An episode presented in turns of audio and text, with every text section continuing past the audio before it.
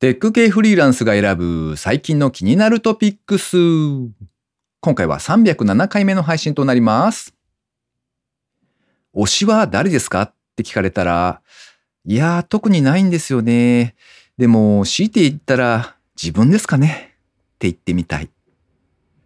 この番組ではフリーランスエンジニアの S とエンタメ系エンジニアのアスカが最近気になったニュースや記事をサクッと短く紹介しております。IT 関連をメインにですね、ガジェットだったり新サービスの紹介だったり、それぞれが気になったものを好き勝手にチョイスしております。今回も記事を3つ紹介していきたいと思います。ご意見ご感想などありましたら、ハッシュタグ、カタカナでテクフリで X に投稿いただけたらありがたいです。いやー、アスカさん、2024年ですよ。年が明けましたね。おめでとうございます。明けましたね。おめでとうございます。えー本年もゆるゆると続けていけたらと思いますので、どうぞよろしくお願いいたします。あこちらこそよろしくお願いします。はい。では一つ目の記事ですね。新宿、池袋で、おの投げ大会開催プランの提供を開始。日本協会認定審判が当日の審判を担当。こちらはゲームウォッチのサイトで掲載されていた記事ですね。株式会社ブリックウォールはアミューズメント施設リーストルームとスポーツバー The Axe スローイングバーの対象店舗にて、おの投げ大会を開催できるおの投げ大会開催プランの提供を12月13日から開始したそうです。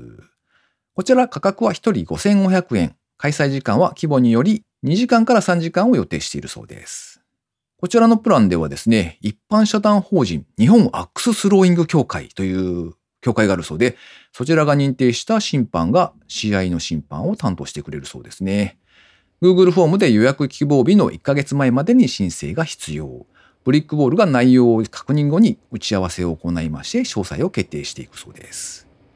対象店舗は物壊し、落書きなどが可能なリーストルームの西新宿店、池袋店のほか、おの投げスポーツバー、The Axe スローイングバー、大阪心斎橋店、東京浅草店、名古屋錦店の計5店舗。店舗により開催可能な最大人数が異なるそうです。あすかさん、なんかこの、おの投げのムーブメントというか、トレンドというか、こんなのがあったんですか？いやー、ムーブメントまでいかないと思うんですけど、このお店自体は知ってましたよ。あ、本当ですか？へえ。そうですね。なんか最初は物を壊す、なんか皿投げできるとこないかなみたいなああ、そうかそうか。ので。探していたら、うん。なるほど。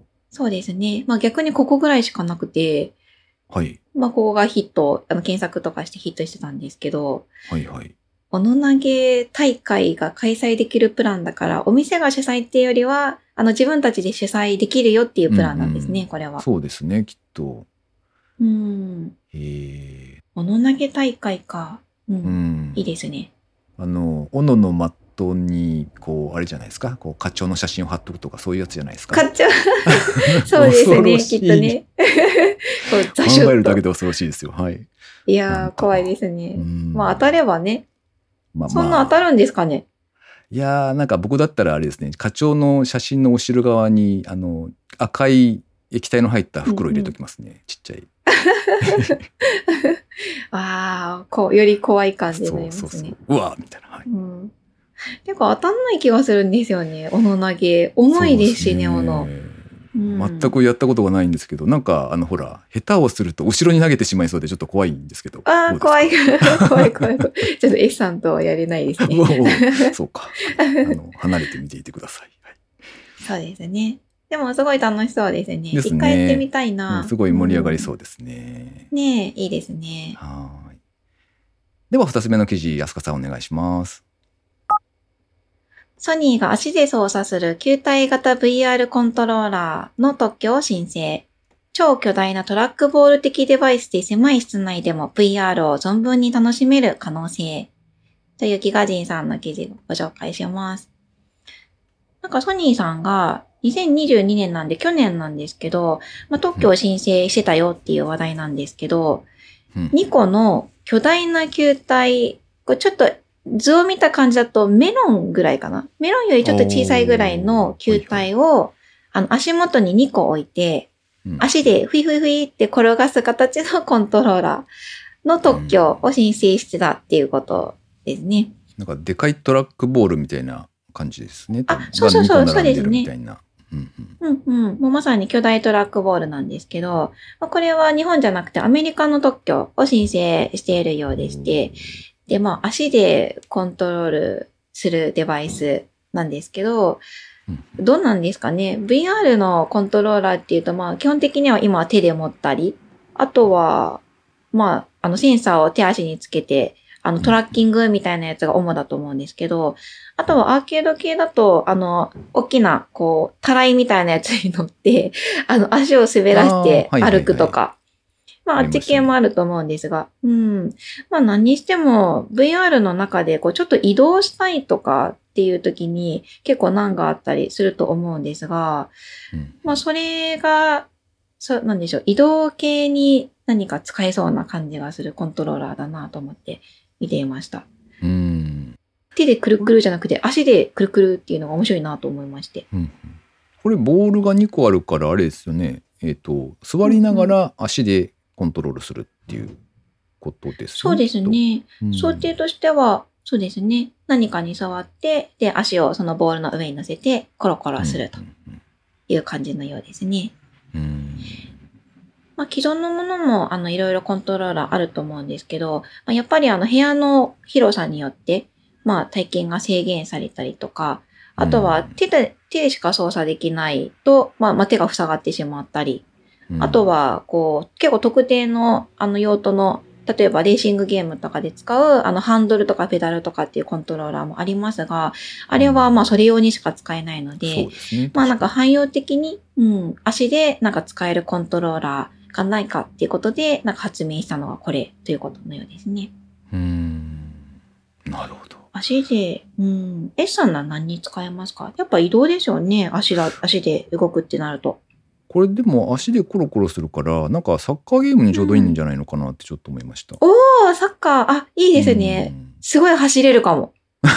くるくるくるくるくるくるって足で。なビューンそうね。ああ、サッカーいいかもしれない。なんか臨場感ありますよね。そうですね。ただシュートができんか困るなシュートは。あ、でも、こう、コントローラー、あの、トラックボールなんで、シュッてやればシュートになるんじゃないですか。方向も取れれるし。うん。うん。なんかいろいろ使い道がありそうですね。そうですね。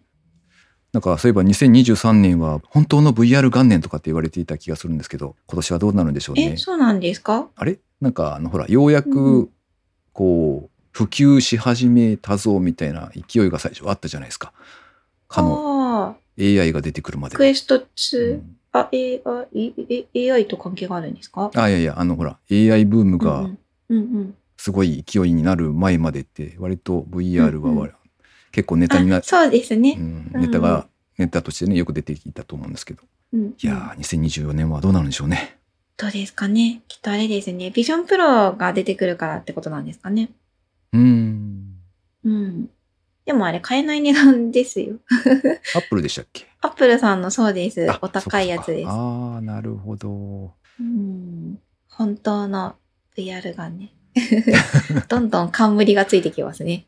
真実のとか、はい今度こそとか。いついつから言われてるんだろうっていうのが、はい、ありますよね。はい、うんでは最後3つ目の記事ですね。企業と連携したゴミ減量循環型社会形成の実現に向けて衣類回収ボックスの設置を開始。こちらはプレスリリースで配信されていた記事ですね。皆さんご存知だと思うんですけど、あの株式会社ジモティさんですね。は企業と連携したゴミ減量循環型社会形成の実現に向けまして、衣類回収ボックスの設置を開始しました。あの衣類はあれですね、服とかの衣類ですね。あれを回収する箱を設置するよというお話だそうです。でこの活動の第一弾としましては、穂高株式会社が運営するクリーニング店、ポニークリーニングの一部店舗にて衣類回収ボックスを設置しまして、回収した衣類をジモティに出品してリユースするということだそうですね。こちらいくらで出品するかとかいうところまでは書かれてなかったんですけれども、まあ基本的に多分無料で載せて欲しい人に譲渡するみたいな感じなのかなと思ってます。はい。うん当社では今後もゴミの削減やリユース促進に意欲がある全国の自治体や企業からのお問い合わせをお待ちしておりますというふうに書かれておりましたね。なんかう、ん。あすかさん、年末とかのあの、ほら、特に大掃除の時なんかには、この、着るものとかをどうするかな、みたいな。捨てるのは忍びないが、うみたいなのありますよね、やっぱうね。ん。ありますね。うんやっぱり、こう、ゴミになるのは、なんかもったいない気がしますし、うん。ちょっと気になるところではあるんですけど。うん。なので、なんというか、罪悪感なしで、こうなんか、これお願いしますっつって、あうの、ん。リユースしていただけるなら、なかなかありがたいなと思いますね。そうですね。出品してもらえるっていうことだと、あの、本当に他の人の手に渡りますし、自分で出品するのはめんどくさい、お金もいらない、とにかく引き取ってみたいな感じの時に、ねえ、うん、ありがたいですね。まあ、服欲しい人ももらえますし、ちょうどいいような気がしますうね。ん。しかもクリーニング店なので、あれなんですよね、多分。あの、ちょうど衣替えみたいな、そういうタイミングで使うじゃないですか。クリーニングのお店って。あ、そろそろもそうですね。ね、クリーニングしてっていう。で、その時に、あ、ついでに、これ、今年一回も着なかったな、みたいなやつを持っていくと、ちょうど良さそうですよね。わあ、すごい便利ですね。うん。うち近所にポニークリーニングあるので、あそうなんですね。ちょっと覗いてみようかな。あ、一部店舗かな。うんそうですね。まだね。まずは第一弾ということで、一部店舗で。設置していくということみたいですね。ということで、今回紹介する記事は以上となります。続きまして、番組にいただいたコメント紹介のコーナーですね。まずはあれですね。もう去年になってしまいますが、テクフリー300回配信記念オフ会ということでお集まりいただいた方からいくつかコメントいただいていますので、そちらから紹介していきたいと思います。じゃあ、アスカさんお願いしてもいいですか？はい、了解です。まずはファルテさんからコメントいただきました。いつもありがとうございます。ありがとうございます。12月15日、ポッドキャストテクフリーの300回記念オフ会に参加してました。めっちゃエンターテインメントなお店で楽しかった。貸し切りだと色々仕込んでくれるみたいで終始笑いっぱなしでした。鍋をメインに肉も野菜もあるコースで大満足。毎週ポッドキャスト配信して300回はマジですごい尊敬。今夜も楽しかった。とコメントいただきました。ありがとうごまあ、ざいました。素敵なコメントありがとうございます。うん、嬉しい。うんフォルテさんにも久しぶりにお会いできて元気そうで何よりっていうところですね。はい。それからマナサさんですね。ありがとうございます。ありがとうございます。テクフリーの300回記念オフ会。ポジティブ居酒屋思いやりでやったのだけど、メニューや雰囲気が本当にすんごい楽しいお店だった。ご飯もしっかり美味しくって、生姜たっぷりお鍋は冬にぴったりマッチ。元気もポジティブもたっぷりチャージさせてもらいました。筋肉絵文字とコメントいただきました。そうそう、生姜たっぷりでしたね。すごい、うんあの、あったかかったですね。ねえ、美味しかったですね。うんうん。ポジティブチャージされて本当に良かったです。うん、素晴らしい。うん。続いて、ちなおさんからコメントいただきました。いつもありがとうございます。ありがとうございます。先日の300回記念忘年会、とても楽しい時間でした。お店の演出で番組のいいところや S さんへの感謝をお伝えできました。あと、アスカさんについて前々からとても気になっていたことを直接伝えることもできました。笑い。これからも配信を楽しみにしていますし、感想も忘れないうちに送りたいと思います。とコメントいただいてます。はい。確かにあの、お店のあの、ポジティブ店長さんが、すごいいろいろやってくださいましたね。話を引き出してくれるというか、みんなにいろいろあの、聞いてくれて、すごいなんか盛り上げてくださったなと思います。そうですね。うん。えさん何頼みましたっけ？あの、ポジティブドリンクのやつ。なんか、何を頼んだのか覚えてないんですけど、なんか、うん。みんなから、こう、褒められるという、あ、そうそうそうそうう。んポジティブな拷問を受けましたよね。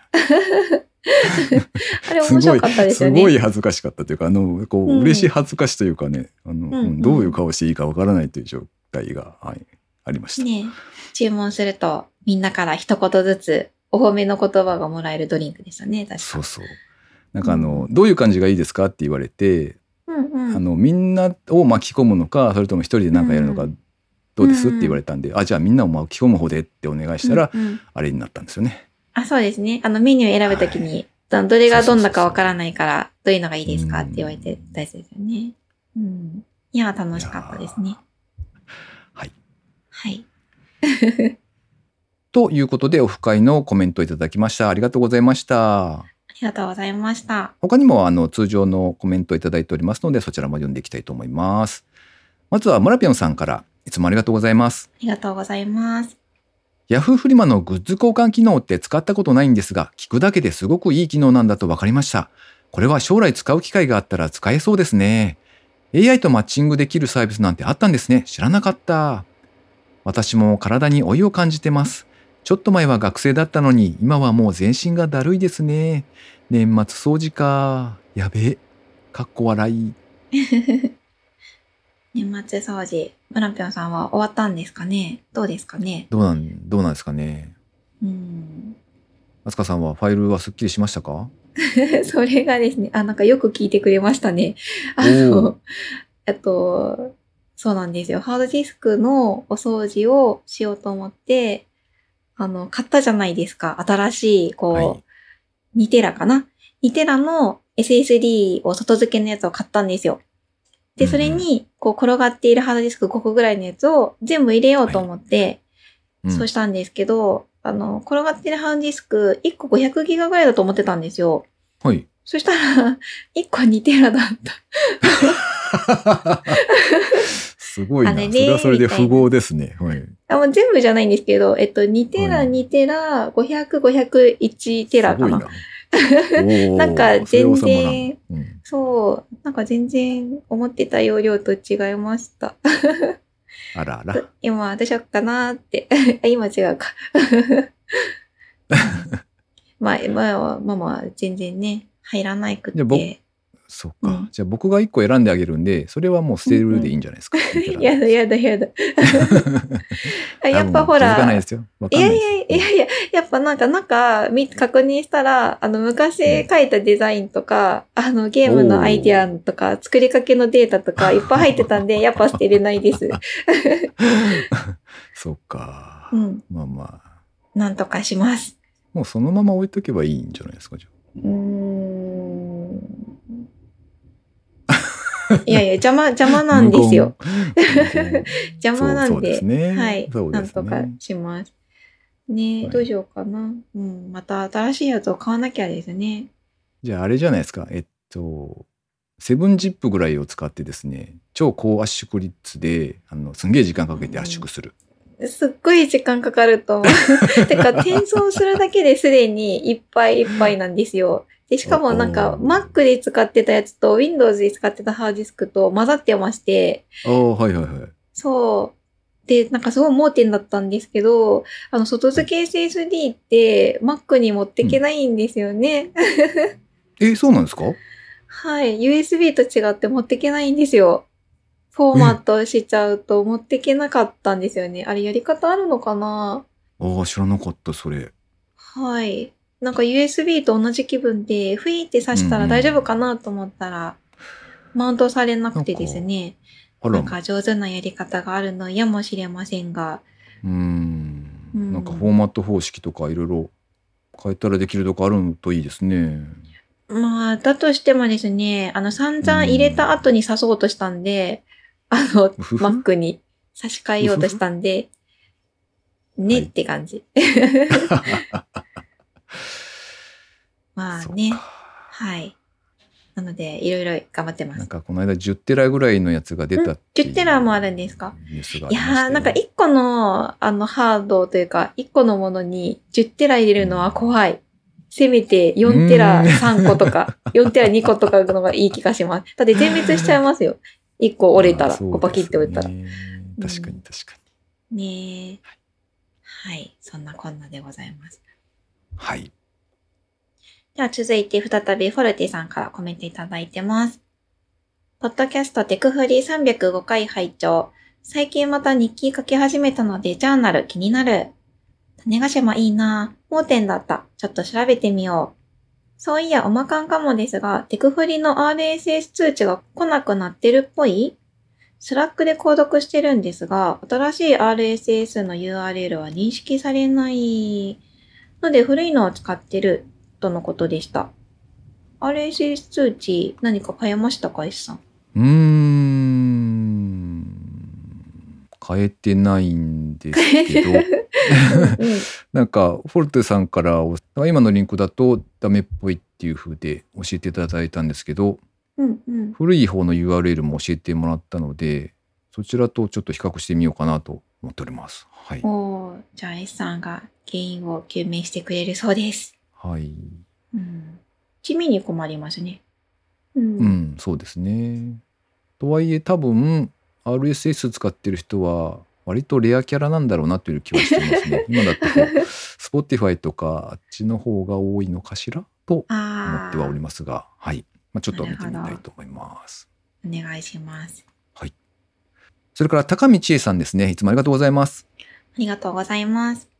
305聞いた。デジタル日記は2016年頃から書いていますが、移行が大変なのでワンドライブにマークダウンファイルを置いてオブシディアンから編集に落ち着きました。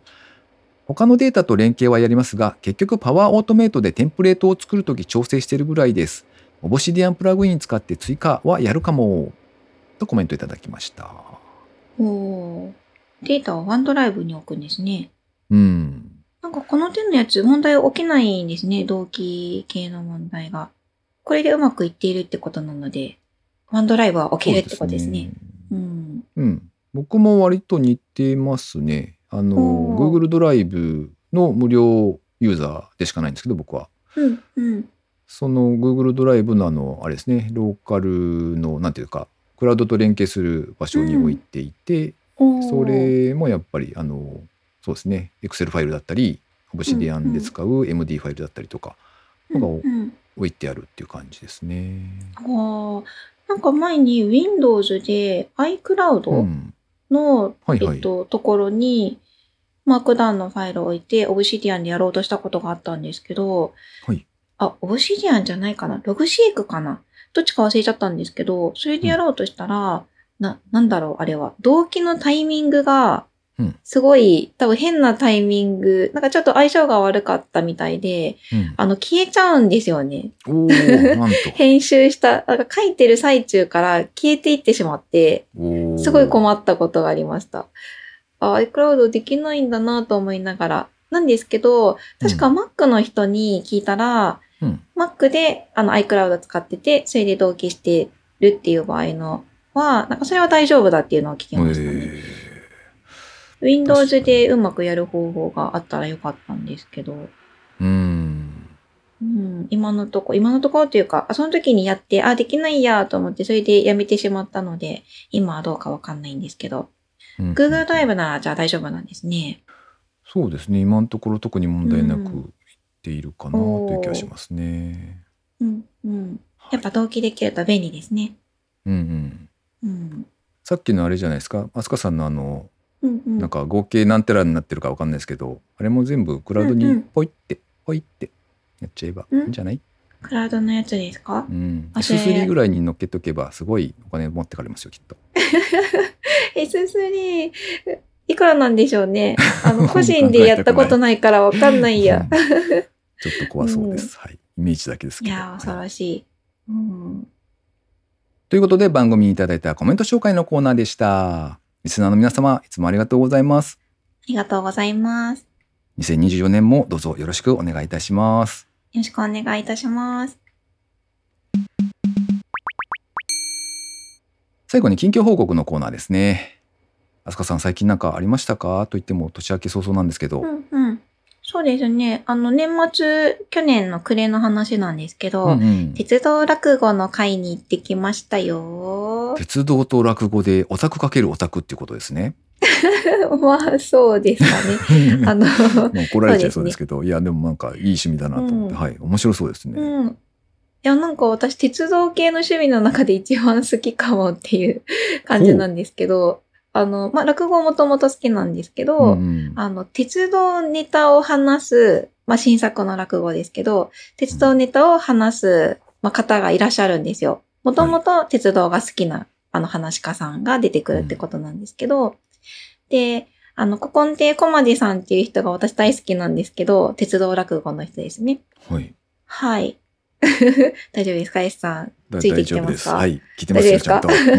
はい。で、あの、今回はその方だけじゃなくて、あの、4人ぐらい、しかも東西ですね。あの、うん西の方の人と、あと東の方の話し家さん、二人二人ずつ4人で出てきて、で、変わる変わる鉄道落語をするっていう会に行ってきました。へえ。うん。そんなに鉄道の話ができる落語家さんがいらっしゃるってことなんですね。